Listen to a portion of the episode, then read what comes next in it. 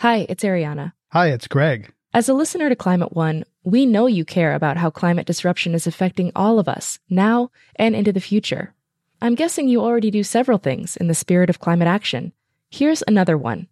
Giving a donation to us to continue bringing you shows about the causes and solutions to the climate crisis. You can do that at climate one dot org slash donate.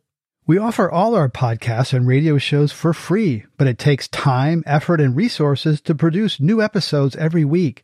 When you give, you'll help us pay for the talented staff, equipment, and materials we need to make the show. And you'll join a group of other dedicated funders and community supporters who keep Climate One on the air. If you're inspired by the guests and conversations we curate, please consider making a gift today at climate one dot org slash donate. Thank you for your support, and thanks for listening. Welcome to this podcast of Climate One at the Commonwealth Club. I'm Greg Dalton, founder of Climate One. Climate One brings together thought leaders from around the world to advance solutions to global warming. The Commonwealth Club is a nonprofit, nonpartisan forum open to the public. Join us online at commonwealth club dot org. Welcome to Climate One at the Commonwealth Club. I'm Greg Dalton, founder of Climate One, a leadership dialogue on energy, the economy, and environment. In nineteen sixty-five, President Lyndon B. Johnson's science advisors first recognized the possibility that burning fossil fuels could increase the Earth's temperature. The solution? Rather than reducing greenhouse gases, Johnson's advisors discussed spreading particles on the ocean over five million square miles of ocean. The notion of such geoengineering lay dormant for four decades. Now it is a topic of increasing public debate. Today we welcome three experts to discuss geoengineering. Could it offer global salvation or global ruin? Please welcome today's panelists. Ken, welcome. Uh, let's start by defining the terms. What are the classes of activities that constitute geoengineering? Geoengineering is generally regarded as intervention in the Earth's functioning intentionally at large scale and usually to reverse effects of greenhouse gas emissions. There are two main categories of geoengineering strategies. Some of them try to reverse the cause of the problem, accumulation of greenhouse gases in the atmosphere, mm-hmm. and these options seek to remove carbon dioxide and other gases from the atmosphere. The sun heats the Earth, and then the radiation from that heat tries to get back to space, and so another way to try to prevent the Earth from heating is by reflecting more sunlight back to space. And so another class of options seek to cool the Earth by reflecting more sunlight back to space, say by putting particles in the stratosphere or making clouds over the ocean wider. And these options tend to be much more controversial. Okay. Uh, David Whelan, how much of this is possible now, and what's the status of research into these things? Um, I think it's all uh, very immature research at this point in terms of no one's really seriously looked at um, the full system implications of doing any one of these approaches. Um, I think the science is still emerging and uh, coming along. Um, I think the uh, the attention of industry to this is just starting to turn towards this. Um, internally, you know, at Boeing, for example, I have um, the charge of a small group that looks for future problems and future issues that face the country, and we're just starting to try to understand the implications, understand the what are the, the the highest probability of success approaches, what are the ones that have uh, the most uh, best cost per benefit, if you will, and then what are the other uh, metrics that we really haven't thought through yet in terms of is there other uh, environmental impacts and things like that. So what are the complications uh, to those technologies? So although I think there's ways to accomplish, you know, for example, getting Uh, S O two up to a certain altitude, uh, there's ways to try to uh, increase the uh, to pump moisture into the atmosphere to create uh, enhanced clouds. Um, I don't think we've really thought through the system engineering aspects of that um, like we would before we were to fly an airplane, for example. We sort of work through all the ilities, all the support issues, all the function issues, and before we actually embark on something. So I think it's uh, still very immature. So it's early days. There's several different ways to do this. Uh, Al Lin, uh, who's watching over this? Who's governing this? Right now, there's uh, essentially no governing structure in place. There are a number of tools which uh, arguably could be used to try to govern geoengineering, uh, but there's no treaties that directly address it. Uh, there are options such as, more general options such as the Framework Convention on Climate Change, which uh, really is focused more on uh, stabilizing uh, greenhouse gas concentrations uh, to avoid anthropogenic interference. That's the uh, with the climate system, and that's the official objective of the Framework Convention. But you could certainly imagine that objective being expanded uh, to uh, cover geoengineering uh, techniques. And then there are more specific Uh, treaties, uh, for example, the London Convention and London Protocol govern uh, dumping of waste materials into the oceans, and that uh, could be used to govern specific uh, geoengineering techniques such as uh, ocean fertilization. So let's talk about some scenarios where this might be used and talk some, some of the risks and some of the, some of the benefits. Ken, give us some scenarios where this might be deployed. Let me first give a little bit of my general perspective, and that I think we need to come to the realization that we can no longer use the atmosphere as a, for a waste dump for our product, waste products like carbon dioxide, and that we need to stop emitting C O two to the atmosphere. But under every plausible emission scenario for this century, temperatures continue to increase. So emissions reduction can reduce rates of warming this century, but there is no reasonable way in which emission re- reductions can actually cause the Earth to start cooling this century. So what would we do if in year twenty forty or twenty sixty there's a severe climate crisis, say widespread famines or Greenland sliding suddenly into the ocean? That the only plausible way in which we could start the Earth cooling this century is to directly intervene in the climate system, say, by putting particles in the stratosphere. And this obviously raises all kinds of questions. It's hugely risky. Uh, it will likely negatively impact some people, but we might find ourselves in a situation where those risks seem worth taking. So to clarify, even if we turned off all the power plants and stopped driving cars, the world would continue to get hotter, and at some point that might be unbearable. We might consider these these options. If we got to zero emissions, that would be enough to stop the Earth from warming. But as long as we're emitting some carbon dioxide, there will be some warming, and the inertia in both our energy systems, our social systems, and in the climate system means that it's very likely that the Earth will continue warming throughout this century despite our best efforts to reduce emissions. So this, we ought to pursue this as some kind of an insurance policy, or in, in case we need it. I, I see this as something like an evacuation plan. Uh, you know that you that you uh, you know build big dikes. Maybe that's the emissions reduction to try to keep the flood from wiping you out. But that if you should that flood should come, that you'd like a plan uh, for for what to do in the event of that catastrophe. So I see these options more as a catastrophic response option, and not uh, as a way to reduce risk of everyday climate change. David Whelan, some people have called uh, this planetary methadone. Is that apt? Um, I think there is that question of uh, if I if I give you an insurance policy, do you now go out and take more risk because you're not uh, uh, as worried about some of the negative consequences? So I think there is that uh, human nature uh, trend that you have to be careful of. Having said that, uh, I th- just like uh, national defense is a hedge against Um, uh, consequences that we wouldn't want to see another country invading or attacking us, I think you have to be prepared. And uh, I think understanding the science and the technology and the potential pros and cons and the costs and benefits of um, geoengineering is probably a prudent thing to do. It doesn't mean that you'll implement them, but it does mean that I have that, uh, if you will, arrow in my quiver, such that if I ever needed it, I'd have the ability to use it. And I think that's prudent. Um, so. Well, what about the case of, say, uh, nuclear weapons? A lot, a lot of the, uh, the, some of the scientists who worked on nuclear weapons uh, wished later had regrets for, for their creation and its impact on humanity. Is that a possibility that this research might lead to something that you might wish it didn't create? Um, there's always that risk.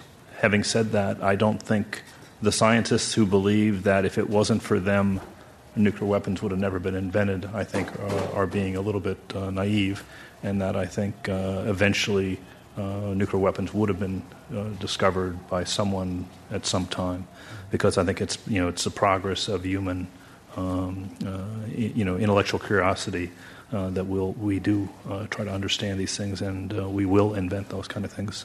So I don't think if we stop doing it here, my guess is other parts of China, India, other countries might also then see it in their na- in their own national interest to, you know, modify. Uh, China, for example, was modifying uh, the weather locally f- in China for months before the Olympics.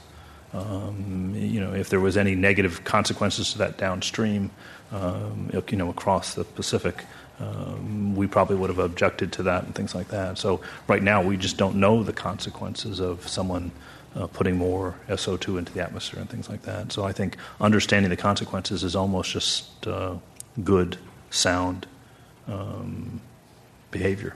It's better America than someone else?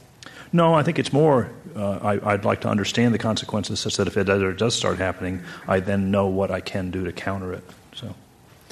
Ken Caldeira, I heard a number recently that it was about ten million dollars nationally, uh, research in this area. Is that right? Is that the scale we're talking about? Right now, there is no public program in this research area. There's some philanthropic money. There are some program managers, say within N S F, the National Science Foundation, who are allocating some money to research in this area, but there's really no program. And so I think that ten million dollars is probably an exaggeration of how much money is actually going into this area.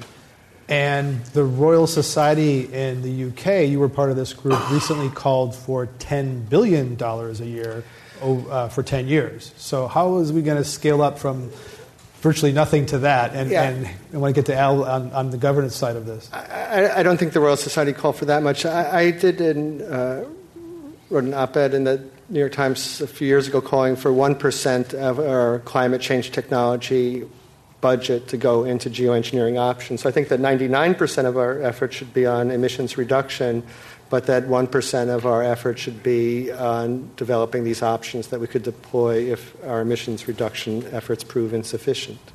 So you agree we should increase funding? I, I think we should increase funding. I, I do agree that there's a danger that Uh, you know, if you think you have a good evacuation plan, you might not s- put enough effort into building a good dike. And as we saw after Katrina, that people who thought they had an evacuation plan really didn't and end up in a terrible situation. So I don't want to say that, that even a research program is risk-free, but I think the likelihood that we can reduce environmental risk through these options is real. In our climate modeling, we see that by putting aerosols, at least in the models, that we can re- offset most climate change in most places most of the time. And I think if we find that we're in a situation where people are really suffering, that we might decide that it's worth taking the risk that these options entail. Al Lin, are we creating a moral hazard by even having this conversation or doing this research? I think this is a serious question, right? Um, for years, uh, geoengineering wasn't talked about in scientific circles or, or in serious policy discussions because I think of this concern that even uh, talking about it would be uh, enough to uh, create this moral hazard. And I think the further we go down the road from raising the issue to perhaps doing research into it, I think we really do have to consider the moral hazard. That is, it's it's quite unusual that we would spend You know, billions of dollars into researching a technology and developing it and then putting it on the shelf and simply deciding that we would never use it. Now, having said that... Nuclear weapons? They've been used. Only once. Twice. So, you know, I, I, you know, personally, I do think that the troubles we've had in terms of coming together in, ter- in, in trying to reduce emissions uh, does warrant... We're, we're in serious enough trouble to look at, at geoengineering seriously, but we also need to think about it does the moral hazard. We should be looking at at least, at least thinking about it, not necessarily doing doing it. But your point is a good one. Is that if, I mean, why research something? Eventually, it's something that's going to get used somewhere by by someone. Right. Um, right. I'm, I'm, what I'm suggesting is that we can't simply ignore the issue. We can't simply bury our heads in the sand and pretend geoengineering isn't out there or that it isn't something that uh, could uh, assist in uh, dealing with climate change. Some people advocate that say that it's actually fast and cheap uh, and, and that the technology exists today. Ken Caldeira, do you think that's true? I think that if we wanted to, say, put sulfate aerosols into the stratosphere sometime in the next few years, that we could do it.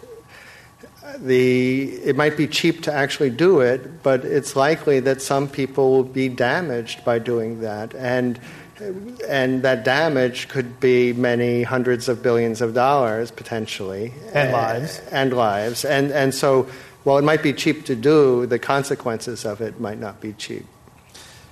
David Whelan, if Boeing wanted to do this today, there's talk about uh, retrofitting seven forty-sevens.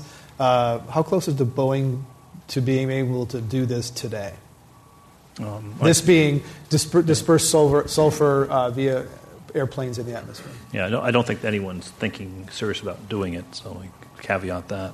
Um, the um, I think there's a technical feasibility that if you wanted to lift so many megatons of C O two up to a certain altitude, There's are, there are ways to do it ranging from aircraft to get it to thirty-five thousand feet to um, uh, large cannons to get it up to one hundred fifty thousand feet.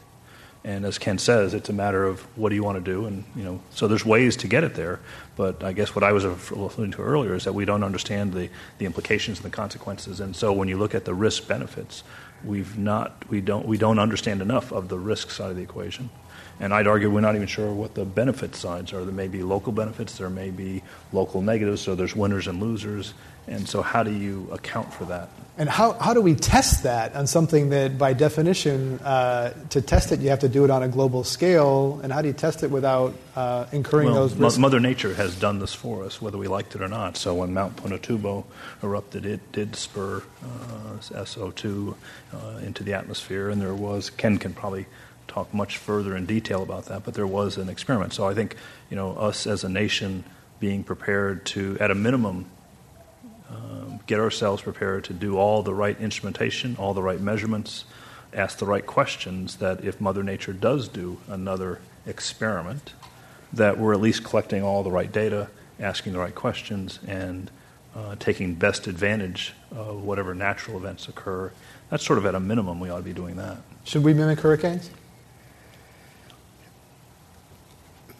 The uh, I don't think we should do any of these things now. I think we need to learn more to understand what the risks are. The initial model simulations indicate that there's the potential for risk reduction. And I think if the environment was the only thing we had to worry about, I, I, I think from a purely environmental perspective, there it's likely that these approaches will reduce risk. I think the question becomes, when you introduce these into real social systems, uh, whether when when it's embedded in a socio-political system of an armed world, whether it will really reduce overall risk. But we can imagine a situation in which the tropics are heat-stressed from global warming, and there's the threat of massive famines throughout the tropical world. And then you, uh, so you deploy a system like this in order to to make sure that the people living in the tropics can grow their food. And maybe as a result of this, you weaken the, the Indian monsoon, and as a result, uh, you cause the loss of life and famine in India.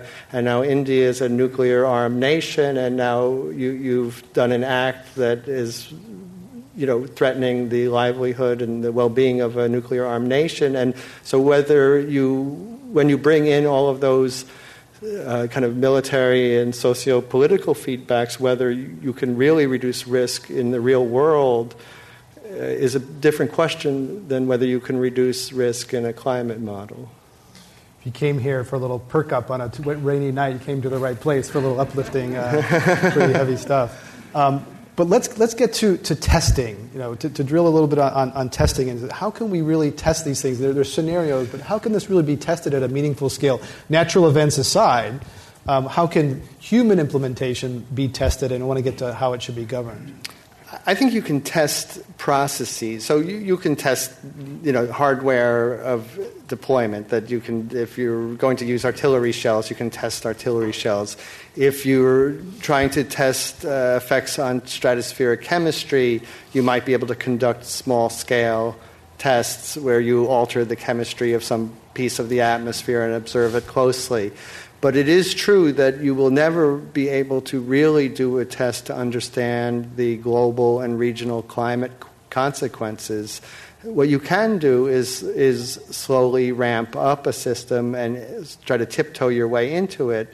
The problem, of course, is that if we're faced with a catastrophe, and that's what's influencing us to want to do this, then we don't get the chance of tiptoeing our way into it. And so I think a real danger is that we don't research these options, and then a catastrophe happens, and then some political leader thinks these things will work and then just deploys them without doing the research first. And so if these options really don't work and really can't reduce risk, it's important that we do the research now and get these options off the table.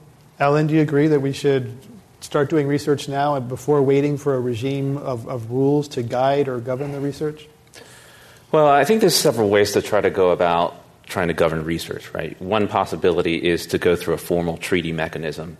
Uh, another possibility would be to work more from a bottom-up type approach, relying more on, uh, let's say, the scientific research community to do uh, to develop norms. Um, and, you know, I think it's a little bit dangerous to rely too heavily on the bottom-up scientific community uh, norm approach alone, um, because Uh, these issues aren't just scientific issues, right? They're, they're political issues, they're ethical considerations.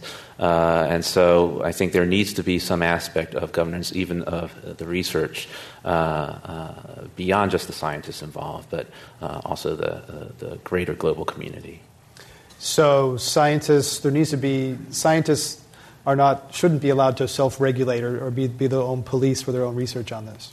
That's right. I mean, we have a, we have some precedent uh, in this in that style of governance. That is, with respect to genetically modified organisms. Back in the nineteen seventies, essentially, the scientific community got together uh, and developed guidelines, which the N I H uh, ultimately adopted, uh, and that eventually uh, served as the foundation for uh, the loose regulatory system we have today of, of genetically modified uh, organisms in agriculture. Um, And some might argue that that was a success in a sense. Um, um, but uh, if we consider um, many of the things that Ken talked about in terms of, well, this isn't just a scientific issue, right? But if you think about, well, there's, there's military aspects, there's political aspects to it, uh, then uh, it seems appropriate that there ought to be uh, uh, non-scientific uh, governance involved at the outset. And, and who should that be? Who, who should be the cop on this? Well, I mean, this is this is a global problem, right? I mean, this is all has to be viewed within the context of a possible tool for dealing with climate change, um, whether as a backup emergency option if we really need it to deal with a crisis, or uh, as, uh, as as a more systematic uh, option among many for dealing with climate change. Um, and so, to me, it seems appropriate that we ought to have uh, the international community involved Uh, in governance. Uh, certainly the Framework Convention on Climate Change is, is a logical possibility for uh, doing so. Uh, there have been some criticisms, uh, and, and warrantedly, uh, in terms of the difficulty of, of reaching agreement uh, through that process. Um, but uh, we already have that mechanism in place. Uh, it's an uh, overall mechanism for dealing with climate change, and governance of uh, geoengineering ought to be part of that. So the U N would be the place you, you would start. How about uh, you, David? Where would you think that the proper oversight of research should, should lie? Um, I, I think you have to get all countries to buy into those constraints, much like uh, uh, the above-ground nuclear test treaty ban, um, because I think, you know, if one country starts um, uh, experimenting without uh, the others, I think that'll cause a collapse. So I think it does a, have to be a sort a of a global. Say again? Would that take a very long time, pardon me? It would, and so, you know, it's it's probably a good thing to get started on now, because it probably will take a long time. Um, But I do think it needs to be sort of an international uh, kind of cre- uh, treaty that does tie and bind all nations into a common fate. It is a common fate for us all. The Russians have, the Russians have already done a small test in the lower atmosphere. Apparently they tested uh, some kind of sprayer and produced a sulfur plume lower in the atmosphere and then measured how it affected the light going through the plume. And so there's a real... Uh, it's not a black and white issue. This is a small test within national boundaries that are not expected to have any transboundary issues, but they are. It was a test done towards developing a geoengineering system. Now, I think we can all agree that before anybody does anything in the stratosphere that would have transboundary, climatically detectable effects, we would like to have some kind of governance and regulation in place. And and so I think the question is, how do you draw the line between some activity uh, that is allowed and doesn't need global governance and activities that do require go- global governance? And then how about activities that are driven by, by a profit motive? Well, I, I think this question of intent, uh, I was involved in Uh, negotiations under the London Convention and London Protocol governing ocean fertilization. And one of the questions that came up is, does motive count? Does your intent account? count? That, uh, you know, you can say, well, the Earth system just knows about physical action. So, so it knows about, say, putting a particle into the atmosphere somewhere. But, you know, maybe I'm putting a particle into the atmosphere because I'm trying to make money, or maybe I'm putting a particle into the atmosphere because I'm engaging in scientific research and trying to understand cloud physics, or maybe I'm putting this particle into the, the atmosphere because I'm trying to make it rain uh, locally uh, to, to seed a cloud and get more snow on our ski slopes. And so does, does the reason why I'm doing this matter? And I think this is a very difficult kind of question to get a consensus on because there's really no right or wrong answer. I can say with ocean fertilization that when scientists were putting iron into the ocean for pure scientific investigation, there was no problem. As soon as commercial organizations got involved, then people f- feared unregulated scale-up, and governments started clamping down on, on it in a way that started hampering the pure scientific investigation. And so finding ways to prevent uh, things that have risk of unregulated scale-up while allowing legitimate scientific research to go forward is a very thorny and difficult but important problem. So scale-up is the key word there. You know, when it becomes where people are trying to scale it to large scale, it has large-scale implications. Uh, that's when people become concerned. I think small-scale experiments uh, are probably still a smart thing to do until we understand the, the physics, the chemistry, and the issues. So. But but David David Whelan um, of Boeing, I mean, Boeing would pursue this to make a profit, right? I mean, it's financial motivation to do this. Um, let's see. So let me not speak for Boeing. Is that allowed? Okay. Yeah, well, it is what it is. Um, so... Um, You know, I, again, I don't think uh, myself I, uh, um, a, a company would not go into this with such uh, such a controversial area, the negative con- uh, consequences of your own uh, corporate uh, reputation and name would would be uh, seriously you know uh, hindered. So I'm not sure that uh, um, that would be uh, deemed as a uh, a sole motivation. So. At least not for companies that I've worked for. No, but if, but it's someday if, if the U S is going to decide to do this stuff, uh, they're going to turn look to a company who can do it, and you want to be positioned. Boeing would rather be uh, get it than Lockheed Martin. Um, so certainly um, we have an industrial base that helps the country uh, take on technologies and uh, large-scale challenges like national defense. And uh, we do that both for a profit motive as well as, uh, um, I think, uh, as a national uh, service. So it's, it has both sides to that. Al Lin of uh, U C Davis Law School, uh, does intent and profit motives matter in, in the governance? Well, I think we ought to be quite concerned when there are profit motives involved, right? I mean, one of the reasons to try to get governance structures in place early on is that, relatively speaking, Um, there aren't um, strong lobbying interests uh, in terms of trying to get geoengineering projects done uh, now.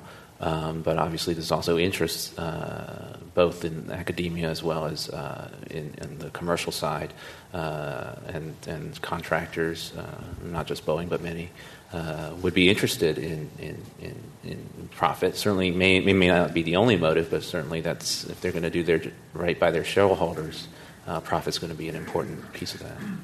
Ken Caldeira? I, I see the profit motive coming into this in a different way, in that I think there are people who would like to see us allocate fewer resources towards emission reduction and see that as a uh, that see efforts to reduce emissions as threats to their profit, and see investing in these geoengineering options as a way to help save their bottom line through weakening emissions reduction options.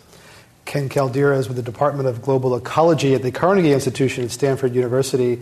Uh, we also have Albert Lin, professor at U C Davis School of Law, and David Whelan, chief scientist for Boeing Integrated Defense Systems. I'm Greg Dalton. We're discussing geoengineering at Climate One at the Commonwealth Club. A question from the audience about whether uh, humanity is, is playing God by, by even contemplating these sorts of things. So who wants to tackle that? Whether we like it or not, we are already intervening in the Earth system at massive scales.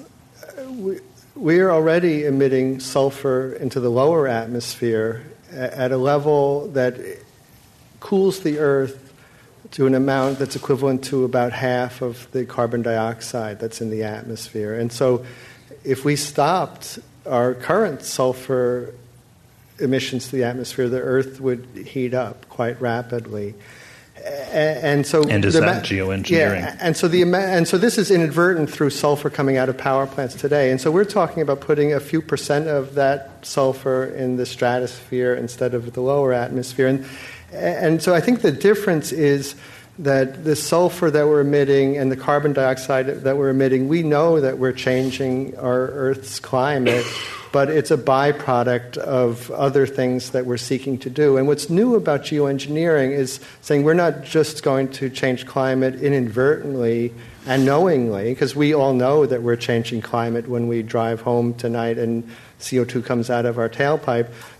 But it's a very different thing if you're if you're driving home with the intent that you're, I'm going to drive, so I'm going to heat up the climate. And so that's, what's new here is the intention to alter climate. But we're all doing things every day that we know affects climate. Let me emphasize what Ken said there. So he says that um, right now there's a certain amount of pollution in our cities in China and around the world, and the particulate matter uh, actually has a net cooling effect of about uh, one degree uh, centigrade or so, something on that order. Closer to a degree Fahrenheit. But Fahrenheit, okay. Um, and that we, if we start to improve and clean up our cities, we're going to um, make the global warming that much worse if we were to do that. So, so environmentalism is bad? Uh, uh, no, it's just that it has consequences. Ex- it exacerbates because warming. Of you know the way we've evolved. Uh, we have the, the the net effect of the pollution has been actually to help have a net uh, cooling effect, and the other carbon buildups has a net Uh, heat capture effect, and so in balance you have this uh, equilibrium, and as you start to clean up the air, it's going to put even more pressure on the warming that's due to the carbon, so you're going to have to work even harder to get the carbon out to mitigate this additional effect. Let me add a couple points on this. Um, I mean, I think that question highlights the fact that this ultimately becomes an ethical issue, right? Um, and that um, I agree, no matter what we do, right, we are already Uh, you know, engineering the Earth, right? Yeah. We've intentionally or not. Now, I think the question of intent is critical. Right? I mean, intent, uh, you know, uh, you know, in the criminal law, intent is uh, critical to dec- deciding whether one or not to be convicted of murder or some lesser offense. Um, intent is critical here, I think, in uh, figuring out, well, what exactly um, do we want? Uh, do we want to be living in in a more natural world, right?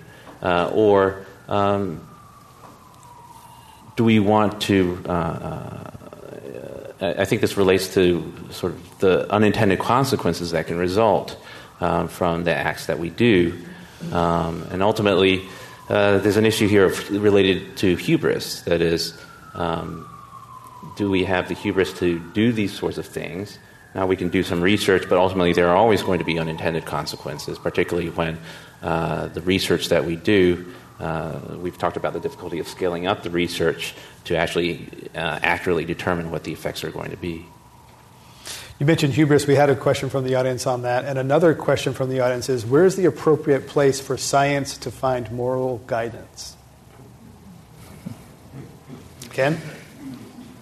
Well, I'm a big believer in Hume and think that science tells us about the way things are but not what we ought to do, and that uh, science can tell us facts about the world, but it can't define our values. So I don't think that science, I don't think there's a science of morality other than a science, maybe evolutionary biology. And it's like, I, I think that that it's up to our own set of values to you make proper decisions based on our understanding of the facts. And Al Lin from U C Davis Law School, are those values expressed in laws? Well, certainly laws do express values. Um, I don't know if they necessarily reflect uh, in a fair way the values uh, of uh, all the persons who ought to be considered, um, but law uh, definitely is a reflection of uh, some of society's values. David Whelan of Boeing, where does, what sort of factors do you look to for ethical guidance for research at Boeing? Well, certainly for myself, I, I look at my own upbringing, my own uh, uh, beliefs, and I use that to, you know, my own moral compass, if you will, and that guides what I what I do and what I not do, and what I think is right and what I think is wrong. And I think each scientist works within those within that context. I think uh, the larger question about um, do we want to limit uh, research on the uh, the physics and the chemistry of Uh, the mechanisms that might have a positive impact or negative. We got to understand the, the pros and cons there of that research. And if we try to do it at a societal level, uh, that has to be uh, done uh, where it's the the the net um, culture of of our country. And in this case, I think the problem is we we what we do here could affect Europe, and what China does in China could affect us. And so it now becomes really a global, um, uh, global commons, if you will. How do we, uh, as a global community, decide what is the the right uh, moral and ethical uh, proper thing to do? Ken Caldeira? I do think this is fundamentally a moral problem. One example is that it may be within our capability to help steer hurricanes. And if a hurricane like Katrina was running into New Orleans, where it killed eighteen hundred people, and we thought we could steer it away and have it land into a rural part of Mississippi where it might kill one hundred people, that by doing this action, we would be responsible for the death of one hundred people who wouldn't have died otherwise, but we'd be reducing the overall amount of damage. Now, also, we might be wrong about our steering, and and if we didn't do the research right, maybe our steering would intensify Katrina and even kill more people in, in New Orleans. And so this question of how do you develop the confidence to know that your in- intervention will reduce overall damage, and then how do you deal with the understanding that you might be damaging some people who wouldn't have been damaged before while saving people overall? And uh, these are extremely difficult questions, and I don't have the answers to them. I see my role as a scientist to develop the facts and understanding so that we can have some expectation of what might happen and some understanding of our uncertainty associated with those expectations. But I think that ultimately making that kind of moral calculus is a is something that society at large needs to do. Let me let me frame that as an even harder question. So let's say my research um, shows not an ability to steer hurricanes, but by early intervention out in the Atlantic, I'm able to reduce the severity of hurricanes. So one of the predictions or fears of as a climate warms, there'll be more extreme weather events, there might be more hurricanes. And so is it prudent for us to look at how do we limit the severity of extreme weather events, uh, because that's something that it ma- we can do. If we can do it, it matters today. In other words, it's it's a, a near-term impact, uh, whereas uh, mo- uh, moderating climate is something you won't see the impacts for, you know, fifty, one hundred years. It's a very long time constant. So if you could um, mitigate the intensity of a hurricane, and you would have, yeah, and and it might have a consequence. It doesn't. It maybe steers it as well, so you don't know that consequence because you did change the intensity. Um, is that something that's worth doing, right? Because it may prevent loss of life, and I think that's the kind of harder question that you have to also take into account. David Whelan is the chief scientist at Boeing Integrated Defense Systems. We're discussing geoengineering at the Commonwealth Club. Another question from the audience: are our weather prediction models accurate enough to warrant trusting them for geoengineering? So w- whether we try to do, a lot of it's based on models. How good are those models? Today, I think there's still a lot of variance, a lot of variability, and I think uh, some of the fundamental research has to try to nail that down. My understanding is The most av- the, the the best predictor of all the codes is the average of all the codes. Sort of sort of odd that no one code is uh, accurate in the, in any when you look across all the different metrics. Um, so that just shows you the I'd say the weak state of our uh, understanding. So I think there's a tremendous amount of more science and uh, development needs to occur. Um, whenever we design and d- build models, the models is only as good as the in- intelligence that you put into it. And unless you test it, you really don't uh, account for the unknown unknowns. And so I think for building these models, we're going to come to the case, well, how do we validate the models? How do we do uh, testing and verification that the models are indeed accurate? And how do we do it at scale? Because this really is both a local scale and a global scale issue we're trying to track. Ken Caldeira, how good are the models?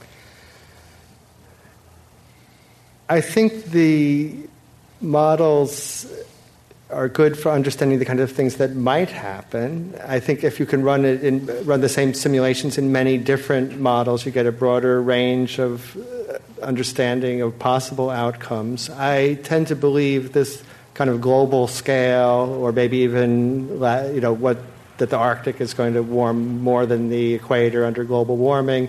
I don't believe models when they come down to the level of regional scale predictions. So this is a situation of risk management and decision-making under uncertainty, and we need to improve the models and improve the evaluation of those models, but we will never know for certain what the outcomes of our actions are. And so we will be in a situation where we need to act under uncertainty, but that's the, that's the way life is in general. We're constantly acting in a state of uncertainty. And science is a lot about probability and, and certainty. Um, but science is always, whenever we could, I mean, our our scientific method is to make a postulate, to design an experiment, to test the postulate, and then to continue that iterative loop. And what's going to be difficult here is that as we develop these models, to never validate them and to only use Uh, you know, observations in a passive sense to validate them. It's going to be very um, difficult, yeah. I think. Models have been used to simulate the consequences of the Mount Pinatubo volcano. In nineteen ninety-one, a volcano erupted and put more than enough material in the stratosphere to more than offset the total warming from a doubling of C O two had that been maintained in the stratosphere. And the models do a reasonably good job of simulating the results of that volcano. And so we have some confidence of, in the models. But also the models don't tell us that everything is wonderful. After that volcano, the Ganges River and the Amazon River had the lowest flow rates ever recorded in history. And so we know that these systems are not perfect. The models suggest that, on average, there is potential for risk reduction, but it's also likely that, well, the average person might benefit, that some people will get damaged. If money were no object, uh, what would be done? Is money really an object, considering the circumstances? I, I want me to start this one? I, I think there's a huge uh, range of things that could be done. For example, the amount of diffuse sunlight uh, coming down when, when there's lots of particles in the stratosphere is much larger. And after Mount Pinatubo, the forest actually grew more rapidly because light filtered down to the lower canopy where lower shrubby growth was promoted. We don't really know what would happen to forest ecosystems if this light character were changed over many years. And so we should start doing this ecological research now. We don't really know what the effect of these sustained particles would be on stratospheric chemistry, so we should do that research now. And so there's a huge range of things. We spoke about the need to get better models with better physical processes, better representations of clouds, better evaluation. So there's no shortage of things to be done on the environmental studies side. I think when it gets more controversial is the, when you start doing research on the engineering side of how would I actually emplace these particles, if that's what we were thinking of doing, and, and what kind of particles would be. And so maybe David would want to speak about what, if anything, you would want to do on the engineering deployment yeah, what, side What are of things, things that you won't do now, or do you think you shouldn't do? Um, so whenever I... Um, Whenever I look at designing a new system, I like to try to understand what are the key variables, uh, what are the key uh, processes and physical uh, couplings that that drive and determine the system performance. And again, I think we don't know enough today uh, to understand that. So I think it's prudent for the country to start uh, putting in the measurement systems to characterize Um, you know, the distribution of carbon and greenhouse gases. I think it's prudent to start looking at uh, the mechanisms by which uh, these couplings occur, and could you modify those. I think it's prudent to have the uh, Mount Pinatubo is a great example where nature did an experiment for you. So it released a large amount of S O two into the atmosphere, and we had some instrumentation that could try to characterize that, that enabled the modelers to actually look at it and validate their models. So are we prepared for the next Mount Pinatubo to maximize the amount of information we can extract from that uh, nat- natural event to the benefit of mankind? And my guess is the answer is no, that we're not really, we don't have, so when we stopped above-ground nuclear testing in, in the sixties, uh, Lawrence Livermore National Lab put together a, um, I'll call it a tiger team, whose job was to be prepared to resume testing if the country ever needed to above ground. But and the way they did that was they gave them the job to go uh, do high altitude astrophysics experiments. So they went out and built scientific instruments to measure high uh, similar kind of phenomenology that occurs in the natural environment. Uh, but they built up all the instruments and tools, and they and they practiced their trade, if you will. And so they were prepared in case something did happen to occur. So I think here in the same light, I think we, uh, I don't think today we're prepared that if there is another natural event that we would get the maximum benefit in terms of the diagnostics and the information extraction. And I think that's something certainly we ought to be doing at a minimum level. Uh, so I think there's a lot of things like that that are smart, prudent things to do that uh, raise our knowledge and understanding of the phenomenology and the different techniques and methods that might have Uh, provide high leverage on that. Uh, so, Al Lin from U C Davis Law School, do you have any qualms or concerns about that kind of research? Uh, I have less concerns about that. I mean, we're more taking advantage of experiments that are naturally occurring, right. uh, and I think that's you know, a very different question from uh, actually activating uh, experiments. Would you would you would you uh, so small scale experiments? I mean, you could we could draw a ruler here and say, okay, I'm going to do a laboratory experiment. I'm going to release one molecule here, and I'm going to instrument the hell out of it, and I'm going to watch that uh, uh, the effects of that. And that's one scale. And my guess is the potential consequences are so small that that wouldn't. Well, I, I think there's two pieces to that, right? One is how do we define what's small scale, right? Obviously, one molecule is not going to really affect anyone else. One life. So we well, so see. Now, so now the, but so now we know that you can't affect one life, right? So now let's back up from that. So one frog. Well, slippery slope, right? I mean, how far no, along no, do you get? No, we do that today. We you know, look look at the makeup industry. But this this is why it's really difficult to define what's small scale. Mm-hmm. The a lot of people say, oh, a a relatively benign small-scale experiment is okay. I mean, there's similar things. You know, what if you say it's small, small scale is okay? If, you might say, okay, scientific whaling, taking one whale is okay, but what if you have hundreds of whaling boats each going out and taking a whale? But, but isn't it the risk-benefit that you have to look at, not just the, you know, um, so you have to look at the potential benefits of doing the experiment and the potential damages, and then you have to make a decision based on that risk-benefit. I just need to jump in and say one thing, which I'll get upset at myself if I don't say it through this. And I spend a lot of my time studying the f- phenomenon of ocean acidification and looking at the effects of carbon dioxide in the ocean on coral reefs. And I'd just like to point out that that is a big threat to the marine environment, and that none of these geoengineering schemes do anything about ocean acidification. And so while I think that these schemes might be able to reduce some of the risks associated with our carbon dioxide emissions, there's no way that these schemes are going to eliminate all of these risks. So they just buy some time?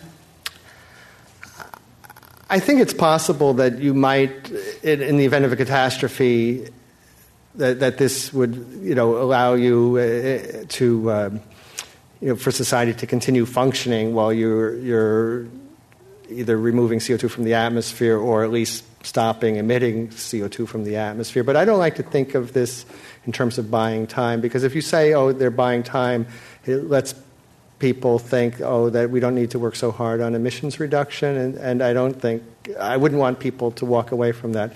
The Royal Society did a focus group in preparing for their report, and they asked people, how much effort were you willing to put into emissions reduction? And then they told the people about various geoengineering options. And then at the end of the focus group, they asked people again, how much effort are you willing to put into emissions reduction? And after hearing about the geoengineering options, they were actually willing to put more effort into emissions reduction, because they thought, oh, if these crazy scientists are thinking about these radical, risky things, it's pretty scary. Maybe we should do something about our emissions. And so the assumption that these options will necessarily lead to increased emissions I don't think is right. I think if you take the threat of catastrophic climate change seriously, you want to do what you can to minimize that threat and then prepare some plans for what you might do if that threat manifests itself. But let's talk about unilateral deployment. Is it possible that any small actor uh, in the world could it decide to deploy these technologies and would have a global impact? David? I think Ken's example of Russia doing an experiment. I think China's example of what they did to improve the weather of Peking for the Olympics. It's already happening. It's already happening. Al, what do we do about it? But I think, the, the again, I think they've done it with the con- not thinking there's a consequence. And again, since we don't understand the full consequence of these kind of things, uh, they can do it from an, a position of naivete as opposed to understanding the consequence of their actions. So research takes that away. I think okay. It does. I think it narrows the... Al, how about unilateral deployment? I think that's part of both the appeal and the risk, right, is that geoengineering could potentially be deployed by a single country. And so... unlike emissions reductions, we don't have to get two hundred countries to uh, agree on how much to reduce emissions. Uh, but there's a risk, right? And that unilateral deployment obviously is going to make some people more happy and unhappy than others, uh, and could easily be, be viewed as a hostile act. And uh, you could imagine uh, geoengineering being viewed and used as a weapon, and that's the whole history of, of, of weather modification. Um, we have a treaty uh, that was put together in the nineteen seventies in response to American efforts to use weather modification techniques uh, in the Vietnam War. And that treaty only governs uh, hostile and mil- military use. Question is, well, what exactly is hostile use? Does geoengineering constitute that? That's a completely open question. And then also have to ask the question about what if someone abrogates these treaties? What are the consequences? What's the cost of noncompliance? Well, I think at some point the treaties, I wouldn't say they become irrelevant, but they become secondary, right? That uh, all these, if we look, for example, at the treaties that exist that we could stretch to apply to uh, ge- geoengineering techniques such as the Framework Convention or the Environmental Modification, uh, Environmental N MOD Treaty, um, these treaties weren't really intended to, at least originally intended to deal with geoengineering.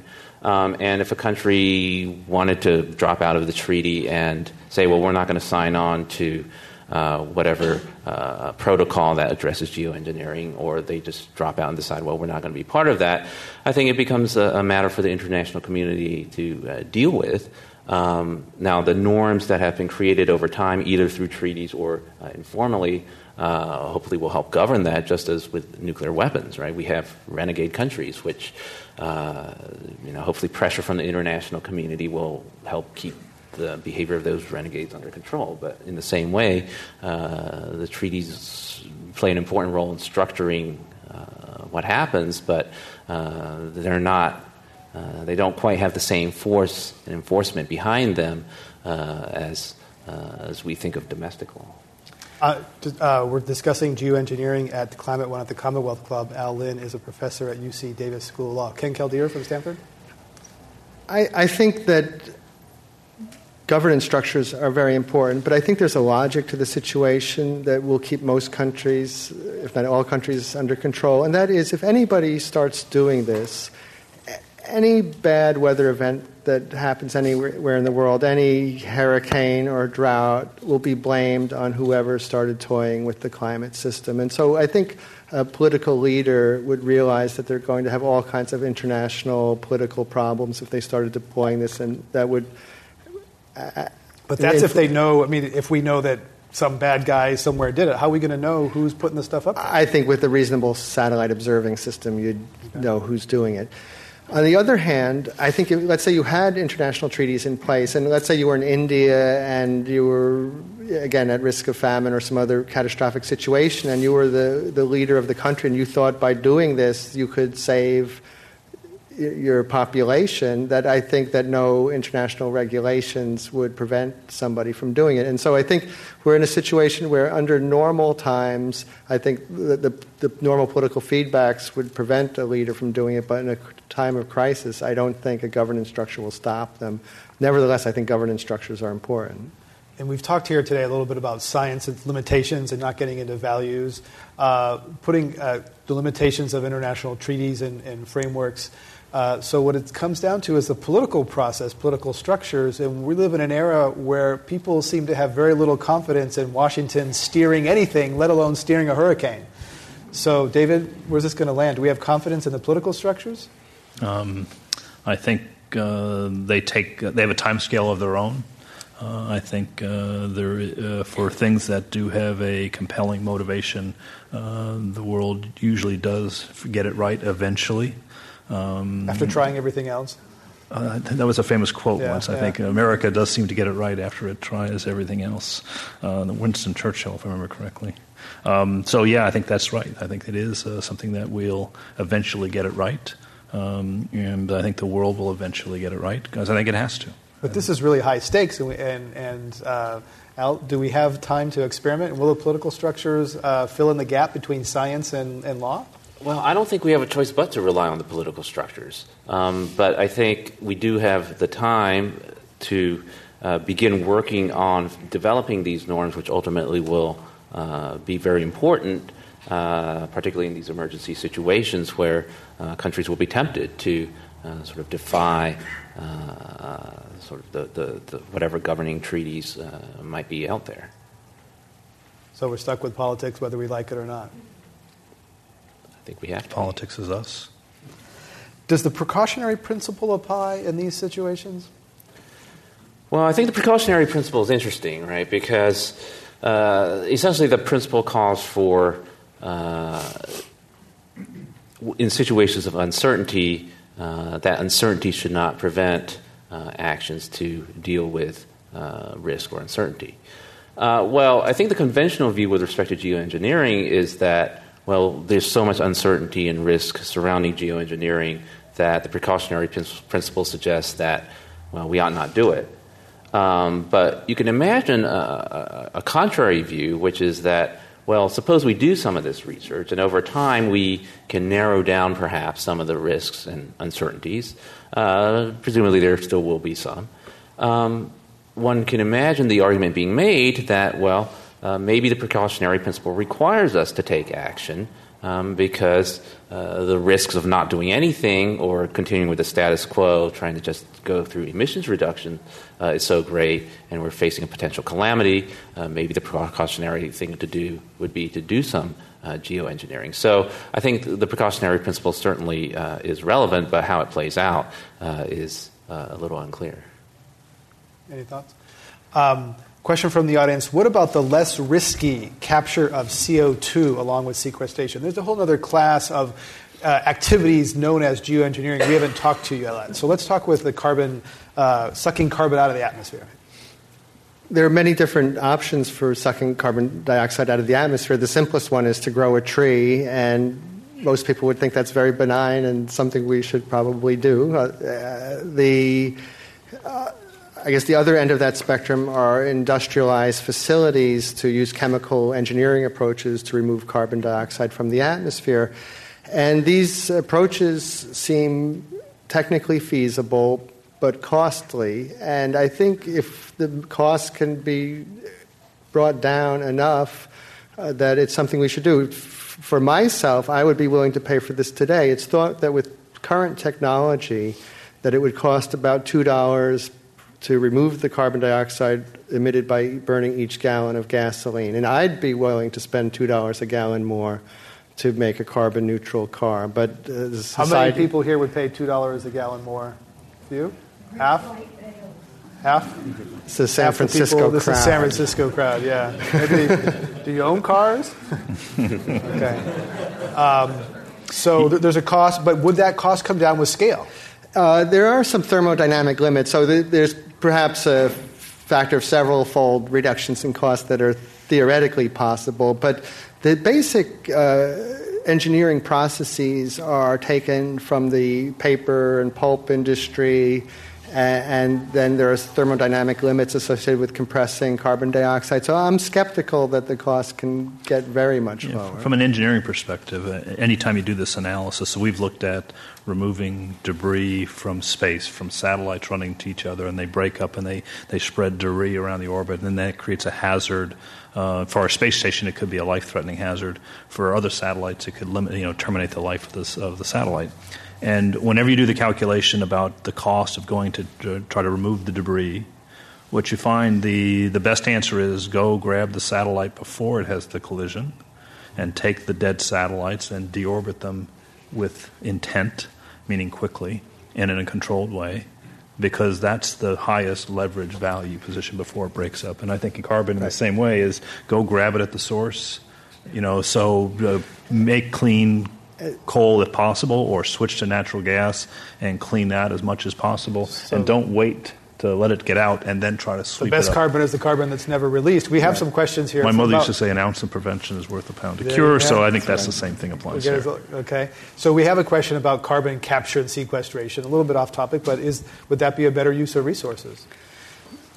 It's thought that carbon capture from a power plant might be, say, one-sixth the cost of capturing the same carbon dioxide out of the atmosphere in an industrialized facility.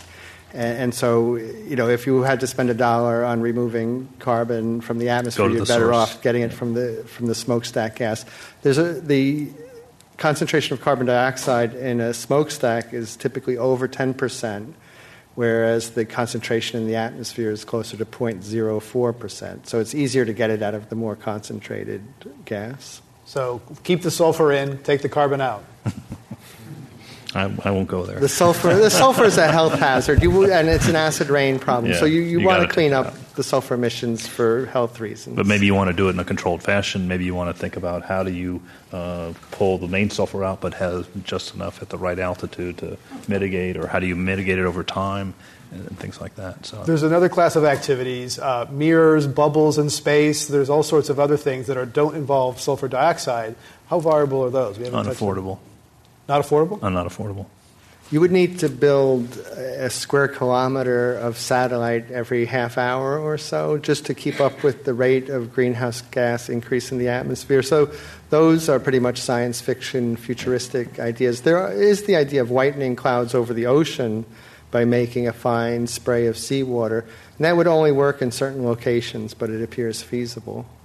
Ken Caldeira is a scientist at the Carnegie Institution at Stanford. We are talking about climate change and geoengineering at Climate One. I'm Greg Dalton. Uh, David Whelan, we're talking about uh, mitigation. What is Boeing doing uh, outside of its own research areas? What is Boeing doing if the real solution is reducing carbon emissions? What's Boeing doing on that regard? So we, we have... Um First, uh, we were approached by uh, Virgin Atlantic. Uh, could we um, could we fly biofuels and reduce the carbon footprint of our airplanes?